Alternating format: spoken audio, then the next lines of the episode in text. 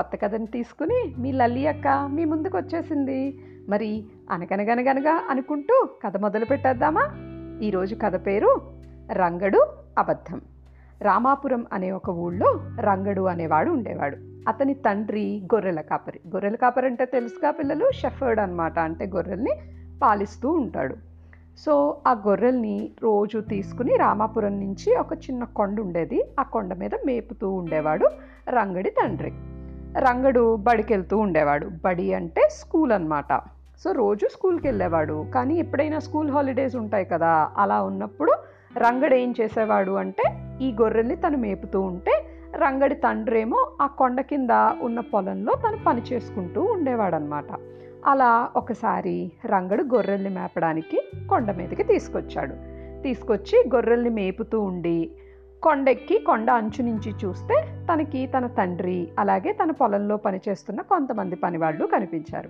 ఇంతలో రంగడి ఆలోచన ఒక రకంగా మారింది. అంటే రంగడు చాలా చిలిపివాడనమాట అందుకని రంగడి బుర్రలో ఒక చిన్న చిలిపి ఆలోచన వచ్చింది. ఆ ఆలోచన ఏంటంటే ఇప్పుడు గనక నేను పులి పులి వచ్చింది అని అరిస్తే వీళ్ళందరూ ఏం చేస్తారో చూద్దాము అనుకున్నాడు. అనుకుని ఆ కొండ అంచుకు వెళ్ళి నాన్న పులి నాన్న పులి అని అరిచాడు. అరిచిన వెంటనే కప కప కప కప మొత్తం ఆ రంగడి యొక్క తండ్రి ఆ పొలంలో పనిచేసే వాళ్ళందరూ వాళ్ళ వాళ్ళ దగ్గరున్న కర్రలు కత్తులు అన్నీ పట్టుకుని పులిని చంపడానికని పైకి తీరా చూస్తే రంగడు గోళ్ళు కొరుక్కుంటూ కూర్చుని కనిపించాడు.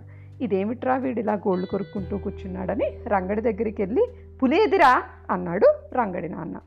ఊరికే నాన్న సరదాగా చెప్పాను పులి లేదు గిలి లేదు అన్నాడట రంగడు.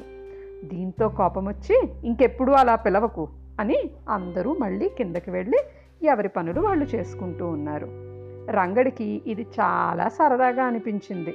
మళ్ళీ నాన్నా పులి నాన్నా పులి అని పిలిచాడు. మళ్ళీ వీళ్ళందరూ కొండ మీదకి పరిగెత్తుకుని వచ్చారు. వచ్చిన తర్వాత పులేది అంటే పులి లేదు కిలి లేదు అంటూ ఉన్నాడు. ఇది అనేక సార్లు అదే రోజులో జరుగుతూ వచ్చింది. ఇక సాయంత్రం అవుతూ ఉంది. నిజంగానే కొండ మీదకి పులొచ్చింది.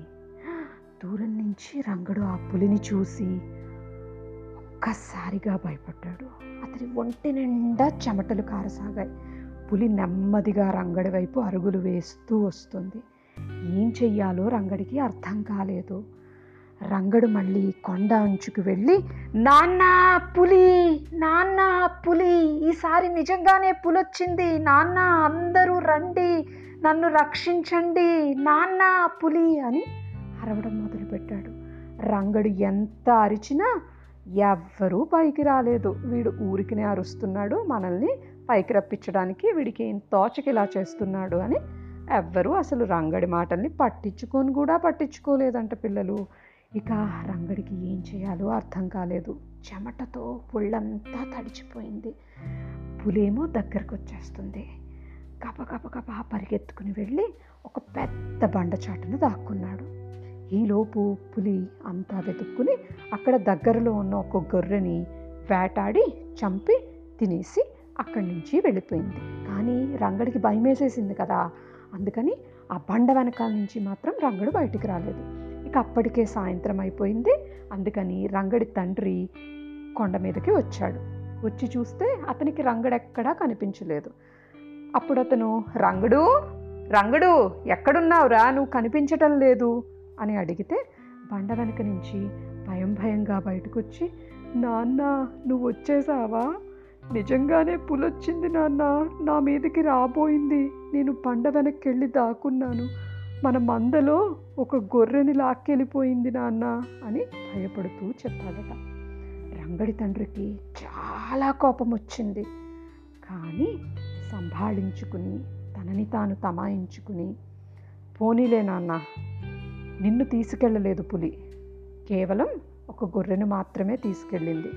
చూసావా? నువ్వు అబద్ధం చెబుతూ రావడం వల్ల నిజంగా నువ్వు నిజం చెప్పినా సరే ఎవరూ నమ్మలేదు. ఇక నుంచైనా ఈ లెసన్ని నువ్వు లైఫ్లో నేర్చుకో. తప్పకుండా ఎప్పుడైనా సరే నిజమే చెప్పాలి అబద్ధం చెప్పకూడదు అనేది. ఒకవేళ నువ్వు నిజం చెప్పి ఉండుంటే నువ్వు పిలిచినప్పుడు అందరూ నీ దగ్గరకు వచ్చుండేవారు పులిని చంపివేసి మేకల్ని మందల్ని గొర్రెల్ని అన్నిటిని రక్షించి ఉండేవాళ్ళం. కానీ నువ్వు అలా చేయలేదు రంగడు. పోనీలే నువ్వైనా ప్రాణాలతో బయటపడ్డావు అని తన తండ్రి రంగడికి బుద్ధి చెప్పాడట పిల్లలు. చూసారా మరి?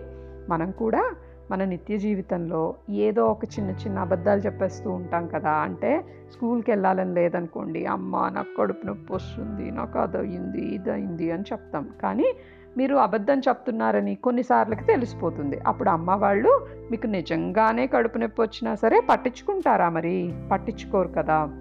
అందుకనే పైగా మీరు అబద్ధం చెప్తూ ఉండడం వల్ల ఆ ప్రాబ్లంకి సొల్యూషన్ కూడా రాదు పిల్లలు. మీరు నిజం చెప్పారనుకోండి అప్పుడు అమ్మ వాళ్ళు ఏం చేస్తారు? నిజంగా మీకు ప్రాబ్లం ఎక్కడుందో చూసి ఆ ప్రాబ్లమ్ని సొల్యూషన్ వెతకడానికి ట్రై చేస్తారు. అందుకని ఎప్పుడైనా సరే మనం ఏం చేయాలి పిల్లలు? ఏ పరిస్థితి వచ్చినా సరే నిజం చెప్పడమే ఉత్తమం. సరేనా మరి? మరో కథతో మీ ముందుంటాను. సియు పిల్లలు.